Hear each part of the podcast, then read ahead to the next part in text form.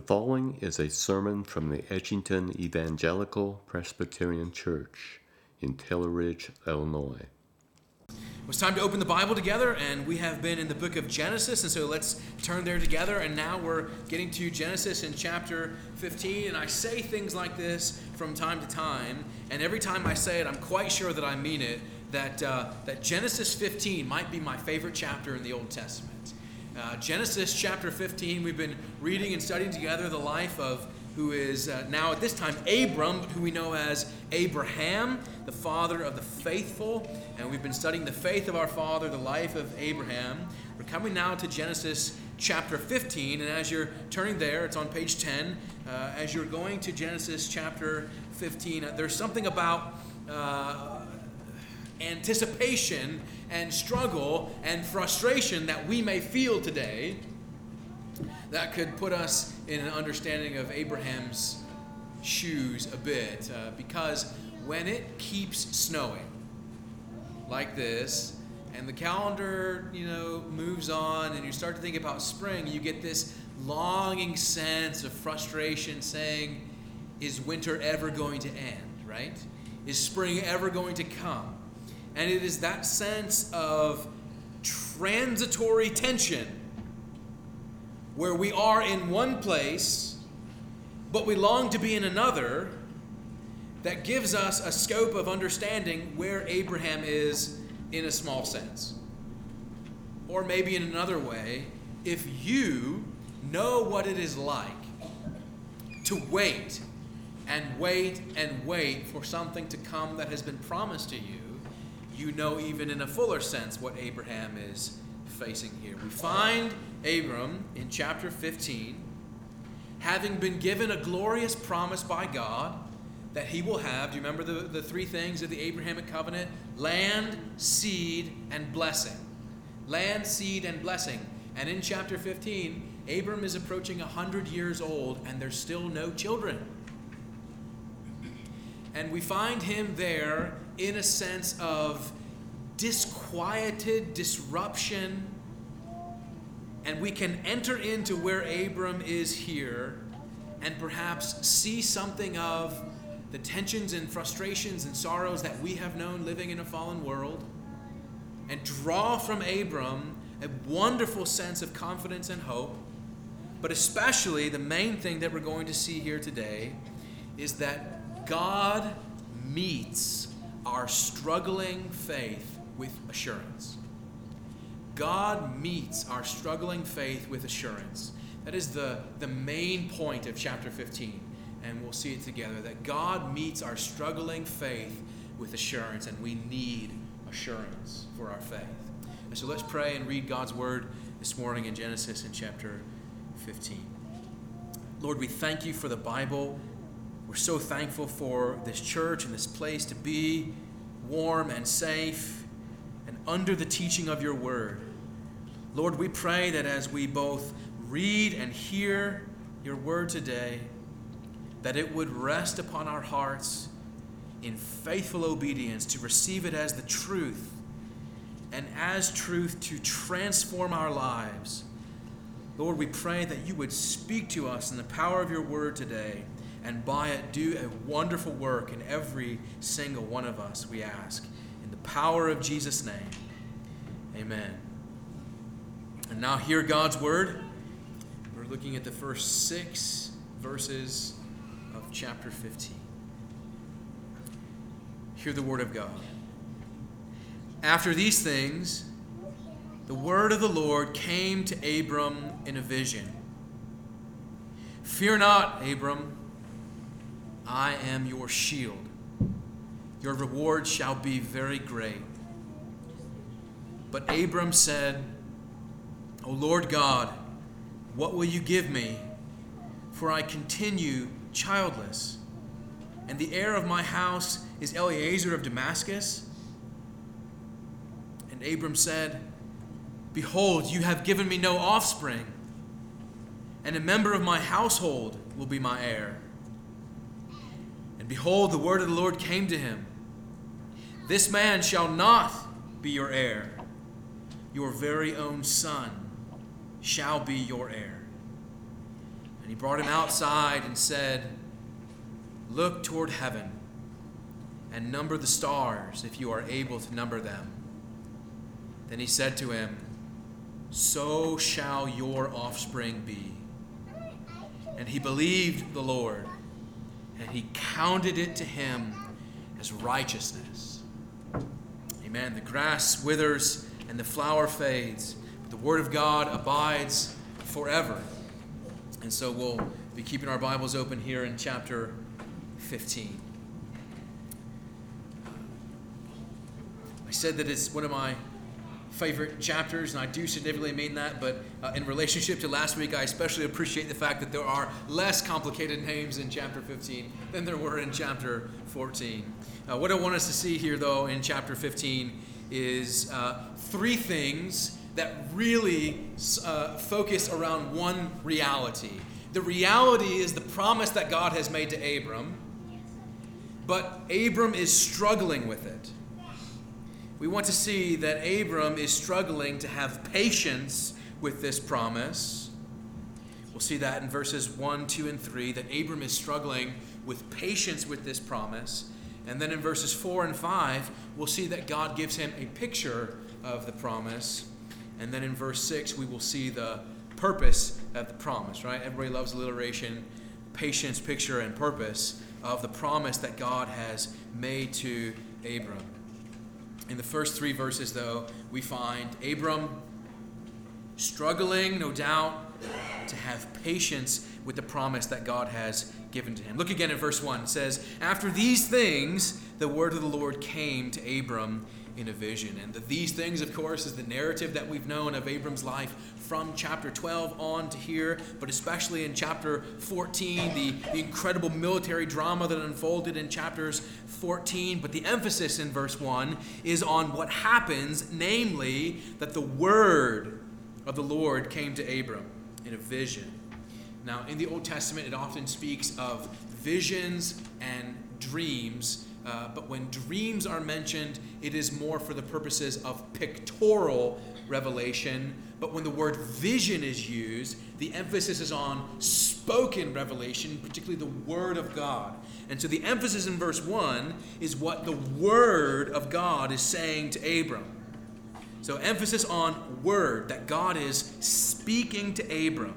The last time that the Lord spoke to Abram was in chapters thirteen.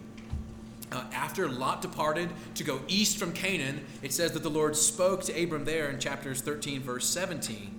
But now the word has come again to Abram, speaking this. Again, verse one. "Fear not, Abram, I am your shield. Your reward shall be very great."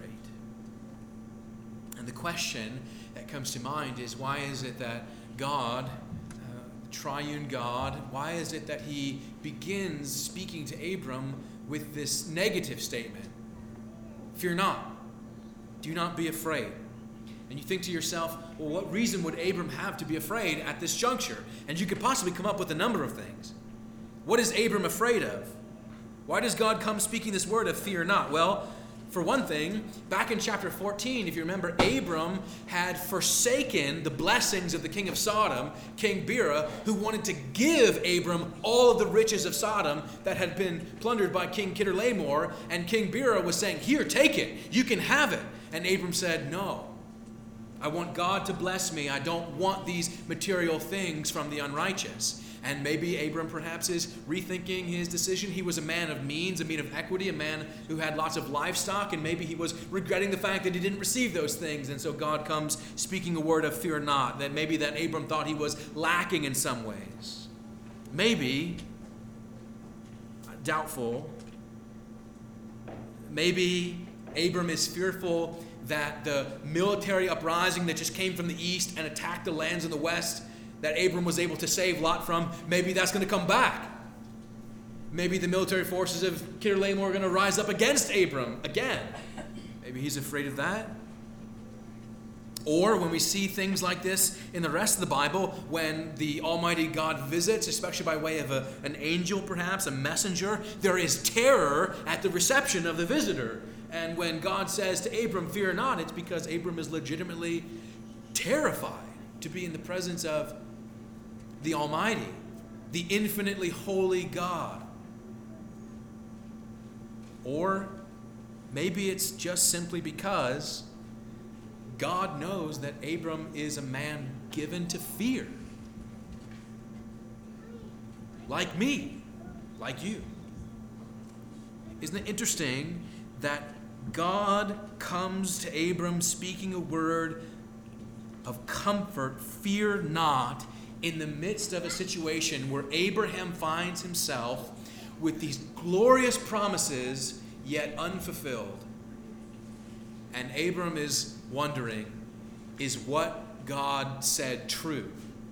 Will God do what he said he will do? Is God's word true? And God comes to Abram speaking this word of comfort, fear not. You know, God knows us. He knows you, and he knows that our lives are often absolutely overwhelmed with fear. We're afraid of all kinds of things. We usually don't admit it, of course. God comes speaking this word of kindness to his people, a word of protection. Abram, I am your shield. And this word of assurance, your reward shall be very great. As we come speaking this word of protection, this word of assurance, this word of confidence, fear not, I am your shield, your reward shall be very great. And it's that issue of the reward, the blessing, the promises that Abram is struggling over so much, right? See him in verses two and three. Abram said, in response to this reward that you've mentioned, Lord, what? What will you give me? How can I have this reward? As you said, I'll have this offspring, I'll have this blessing, but Lord, there's none. I continue childless. The heir of my house is Eliezer of Damascus. This is the first time in Genesis, and this is the first time in the narratives of Abram that Abram speaks to God. So far, God has been the one speaking to Abram, but now Abram responds for the first time. And his response is troubled, isn't it? Abram is here, having received these glorious promises, having moved his family, having uh, rendered obedience in the land of Canaan, but now struggling to have patience with the promise because he doesn't see it. Lord, you said this would happen, but it hasn't. And not only that, I don't see any prospects of it happening either. He doesn't see the fulfillment, and so he attempts to answer his own question. Lord, I continue childless, and so is it your plan that Eleazar is going to inherit my house? And in the ancient Near East, uh, Abram would have had servants in his house. And chief among the servants is clearly this man Eliezer, and if you had no children, uh, the inheritance would go to your heir, who was not a blood relative, but the first of your house, who was Eliezer. And Abram says, is that, is that who's going to inherit the promises? I mean, you told me it would be one of my offspring, but the, the only one who is there to inherit is Eliezer. Will this go to my servant? Will my lineage go through him? Is the promises fulfilled through Eliezer? We see Abram struggling here, right? Having patience with the promise. Here's the application very quickly. It's very clear, isn't it? That faithful Abram, Abram, who we call Abraham, who we speak of as the, the faithful one, struggles to believe. You know, again, we oftentimes think of biblical characters as some kind of superheroes. But Abram's is a man. He's just like you. He struggles to believe what God has told him. Now, I want us to understand that when Abram is struggling with this promise, it is not characteristic of unbelief. Abram is not unbelieving. He is just wrestling to understand and confirm the promises of God. I want us to see in this that there is a freedom as a believer to wrestle with God's word. That it is okay to wrestle and struggle and find tension and seek to resolve what God has said. Now, distinguish this. This is not some sinful tantrum that Abram is throwing, right? He is not disbelieving here. He is not calling God a liar. He is not irreverently saying, Lord, you said, and where is it, and I want it. No, he is reverently saying what? In verse two, oh Lord God. Right? Reverently calling upon the name of God. He is in reverence saying, Lord, I trust you, but I am struggling to trust you. And you've been in a place like that too. And it is good and right that we remind ourselves that there is freedom and faith to wrestle with God in, at times. Listen to what Calvin says. Calvin says, our Heavenly Father does not act so strictly with us, his children, as to not suffer himself to be questioned by us. A loving father receives children, his own children, when they say, Dad, why? And our Heavenly Father is a patient Father in such a way that rather than cast us away when we come with our questions, He receives. And Abram wants to know why, because these promises matter to him. Lord, why is this happening? Again, this is not characteristic of unbelief. Don't misunderstand what Abram is saying or the attitude in which he is saying it. He is wrestling with the promises that he's received from God because he believes God, he believes the promises, but he's not seeing it. And he wants to know what, what will become of this. So we can distinguish here, right? Unbelief dismisses and rejects God's word, right? Unbelief just says no. But belief, characteristic of biblical faith, is a wrestling with and a struggling with, asking questions of and seeking to confirm the word of God rather than rejecting it. It is a mark of true Christian faith to wrestle and ask questions and ask why. If you were taught that faith asks no questions, then you are not in the line of Abraham's faith. It's okay to ask questions. In fact, it is one of the main ways you will grow as a Christian is by asking those questions. Lord, why? Suffice it to say, you will not break God's promises by wrestling with them. And we see Abram here wrestling. He is struggling to have patience with the promise, but he is believing. And God is gracious. God is merciful. God meets our struggling faith with assurance, and that's what verses four and five say to us. We see here, secondly, this picture, the picture of the promise. God meets the struggling faith of Abraham. He says in verse four, not Eliezer. Not Eliezer. Verse four, and behold, the word of the Lord came to him. This man, speaking of Eliezer from verse two, this man, your servant, who is not your blood relative, shall not be your heir. Literally, translated, you shall have your very own son shall be your heir. From your own flesh. Literally in Hebrew, from your loins. We don't talk like that anymore. But he's saying, a blood relative, a biological son shall be the heir of your home. And God says to him, I've told you this. I've told you this several times. And I know that you're struggling. And so instead of just telling you, now I'm going to what? I'm going to show you. And uh, I was thinking about this, that... Uh, That cookbook and magazine publishers know this rule, right? That if you want to get people to use your recipe, you don't make the text of the recipe the best, most visible thing. You do what? You put a picture of it, right? And you look at that and you say, that looks good. I'm going to make that. The picture is huge. The text is small. God leads Abram outside. God leads Abram outside under the night sky to gaze the stars. And you know, uh, we live in a particular area where we're privileged to be able to look up and see the stars. But stars, you know, they've fascinated scientists and philosophers and musicians and dreamers of all kinds of people. People, people look up at the stars and think any number of things, from pagan astrology to understanding the creation. The stars. God takes Abram there, where we're told that uh, the the observable sky from the naked human eye can see something like five thousand stars, roughly, they say. You're likely not going to count them, but look at what Abram receives from God. Verse five, and the Lord brought Abram outside and said, look toward heaven and number the stars if you are able to number them. There is a divine acknowledgement of the impossibility of the task. Number them if you are able.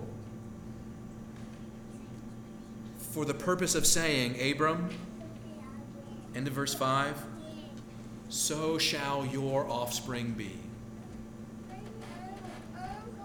As numerous as the stars in the sky, Abram, is the reality of my promise to you of offspring, seed, a child, and not just one, but children. Number them. This is your posterity. Uh, elsewhere in the Bible, in chapter thirteen, uh, God tells Abram that you will have children as the dust of the earth. And in chapters twenty-two and thirty-two, the metaphor is sand of the shores. Stars of the sky, dust of the earth, sand of the shores. And in this way, God is saying to Abram, my word is true. Look at the stars. Now, think of this context. When God spoke the world into being at creation, he just uttered his voice, is what Genesis one and two tells us. That God did not create with his hands. He did not manufacture, because he is a spirit. He merely speaks and things come into being. He utters his voice, and all the starry hosts come forth. God is the only one who counts the stars. Psalm one forty-seven says that not only does he count them, he gives them each their names. And even though uh, astronomers say that there's five thousand observable stars, there are, they think, billions just in this one galaxy. And hundreds of millions of billions in the, you know, whatever. And God is making a point to Abram, isn't he? Abram, all I had to do for this to be what it is, is what? Speak. And to you, Abram, I have spoken my word. If I can fling the stars into their spaces and hold them there by my sovereign will, so surely can I accomplish my word to you. In the words of the prophet Jeremiah, Jeremiah thirty-two seventeen, O Lord God, it is you who have made the heavens and the earth by your great power and by your outstretched arm. Nothing is too hard for you. God is teaching Abram that his promises are sure and true. And to help Abram and encourage Abram to meet his struggling faith with assurance, he gives him this sign, this visible picture. And here is this principle that we see all throughout the scriptures, that God, when he makes a promise, attaches a sign to the promise, so that as you think of the promise, you can look at the sign and know that the promise is true because you see the sign. Promise of a multitude of offspring, the stars in the sky.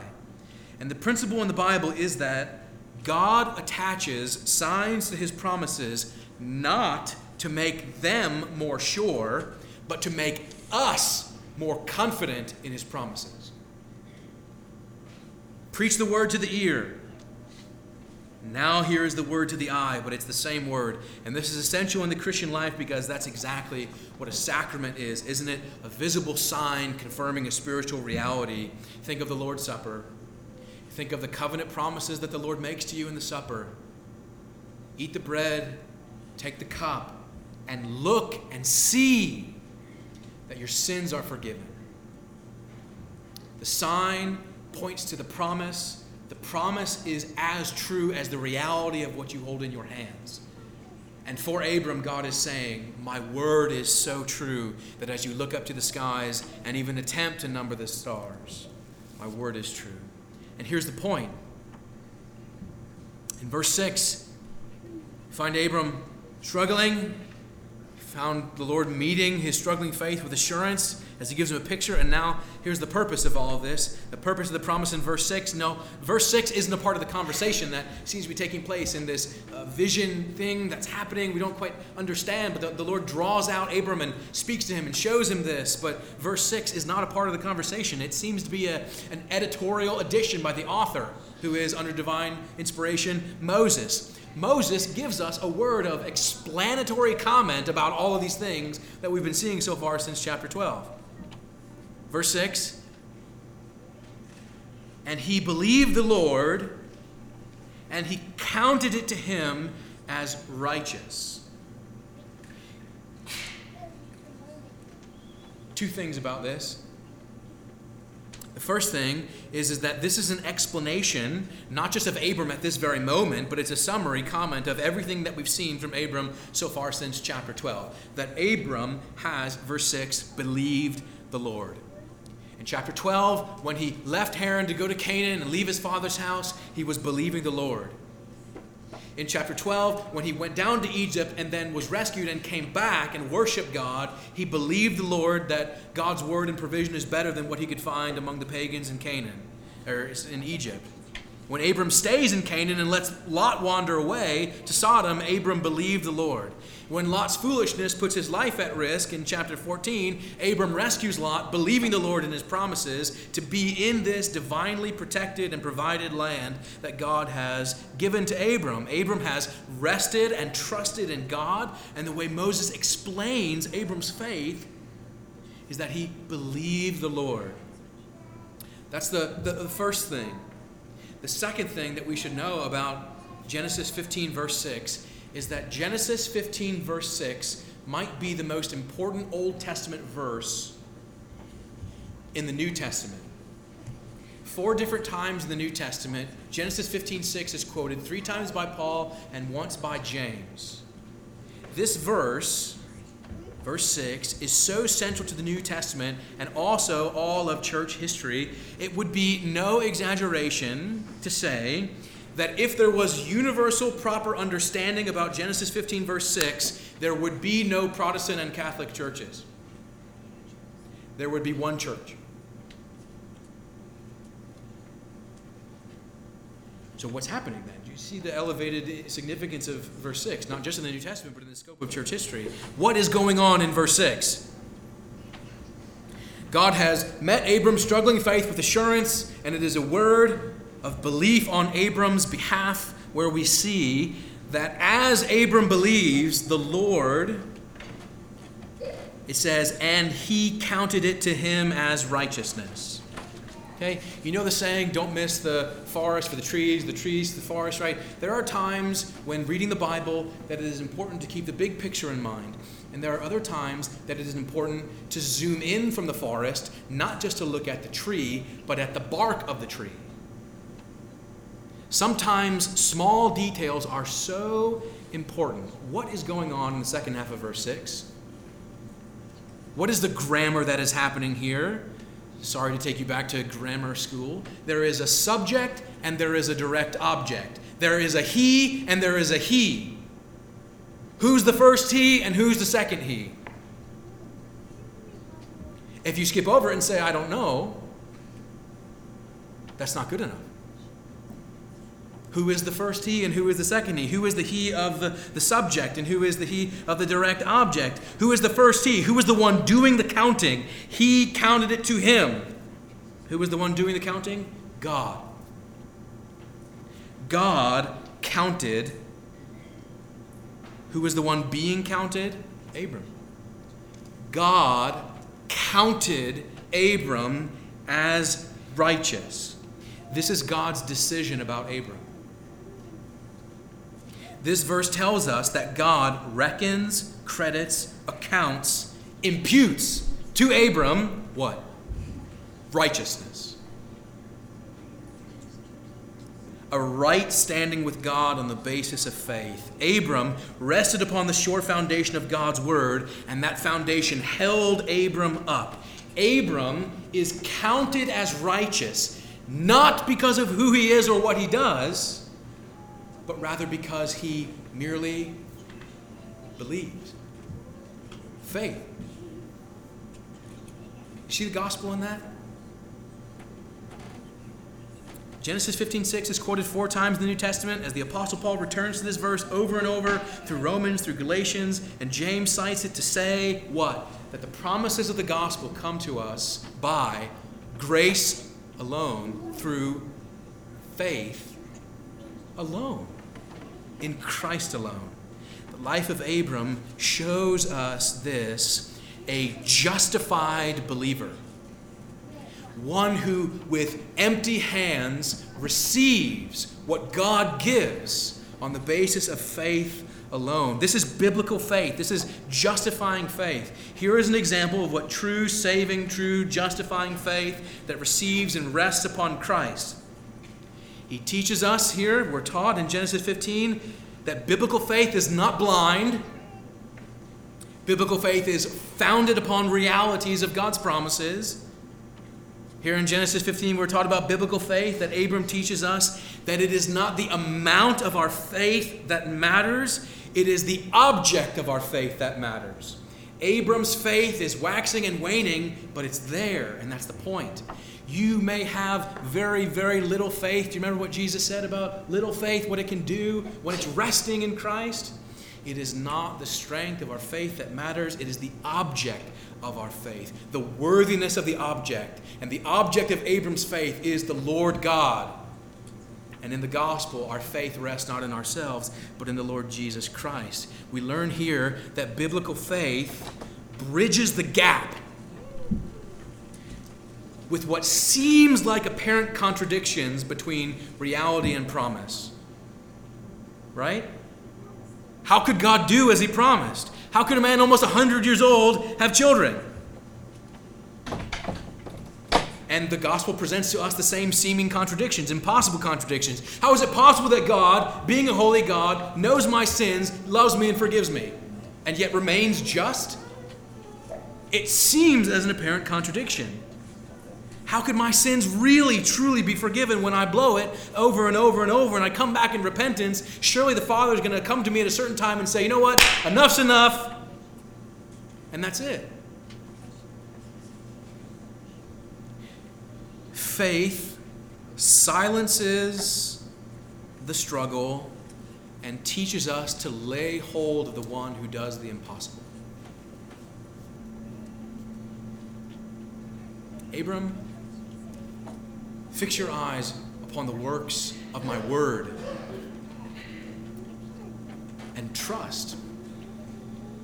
And in our lives as well, in the midst of what seems to be apparent contradictions, struggles, impatience, waiting on things to be fulfilled, God is simply saying to you, will you see that I am trustworthy, and will you let me work? Will you be patient? Will you rest and trust in me, believing that your right standing is found in me? And so long as that is true, all will be well. Genesis fifteen teaches us in these just six verses, but the rest of the chapter, as Abram has been shown something, the second half of verse fifteen will show us something even more glorious than that. But here we see that God meets our struggling faith with assurance, and he gives that to us, and may you know it in Jesus Christ today more than you have in the past, and yet more perhaps tomorrow. Let's pray. Father, we thank you for your word. We thank you for the truth of it. We thank you for the opportunity to look at Abram and, and see his struggle and identify with it in our own struggles, our own impatience. But yet, Lord, we want to say, even through weakness, we trust you. And so help us, we pray. Help us to be faithful. Help us to rest in you, confident that you are our Father in heaven, who has provided for us your Son, in whom we have all things. Let us be content, we pray, in the power of Jesus' name. Amen. Thank you for listening to today's sermon. If you would like more information about our church or its ministries, please visit edgington e p c dot org.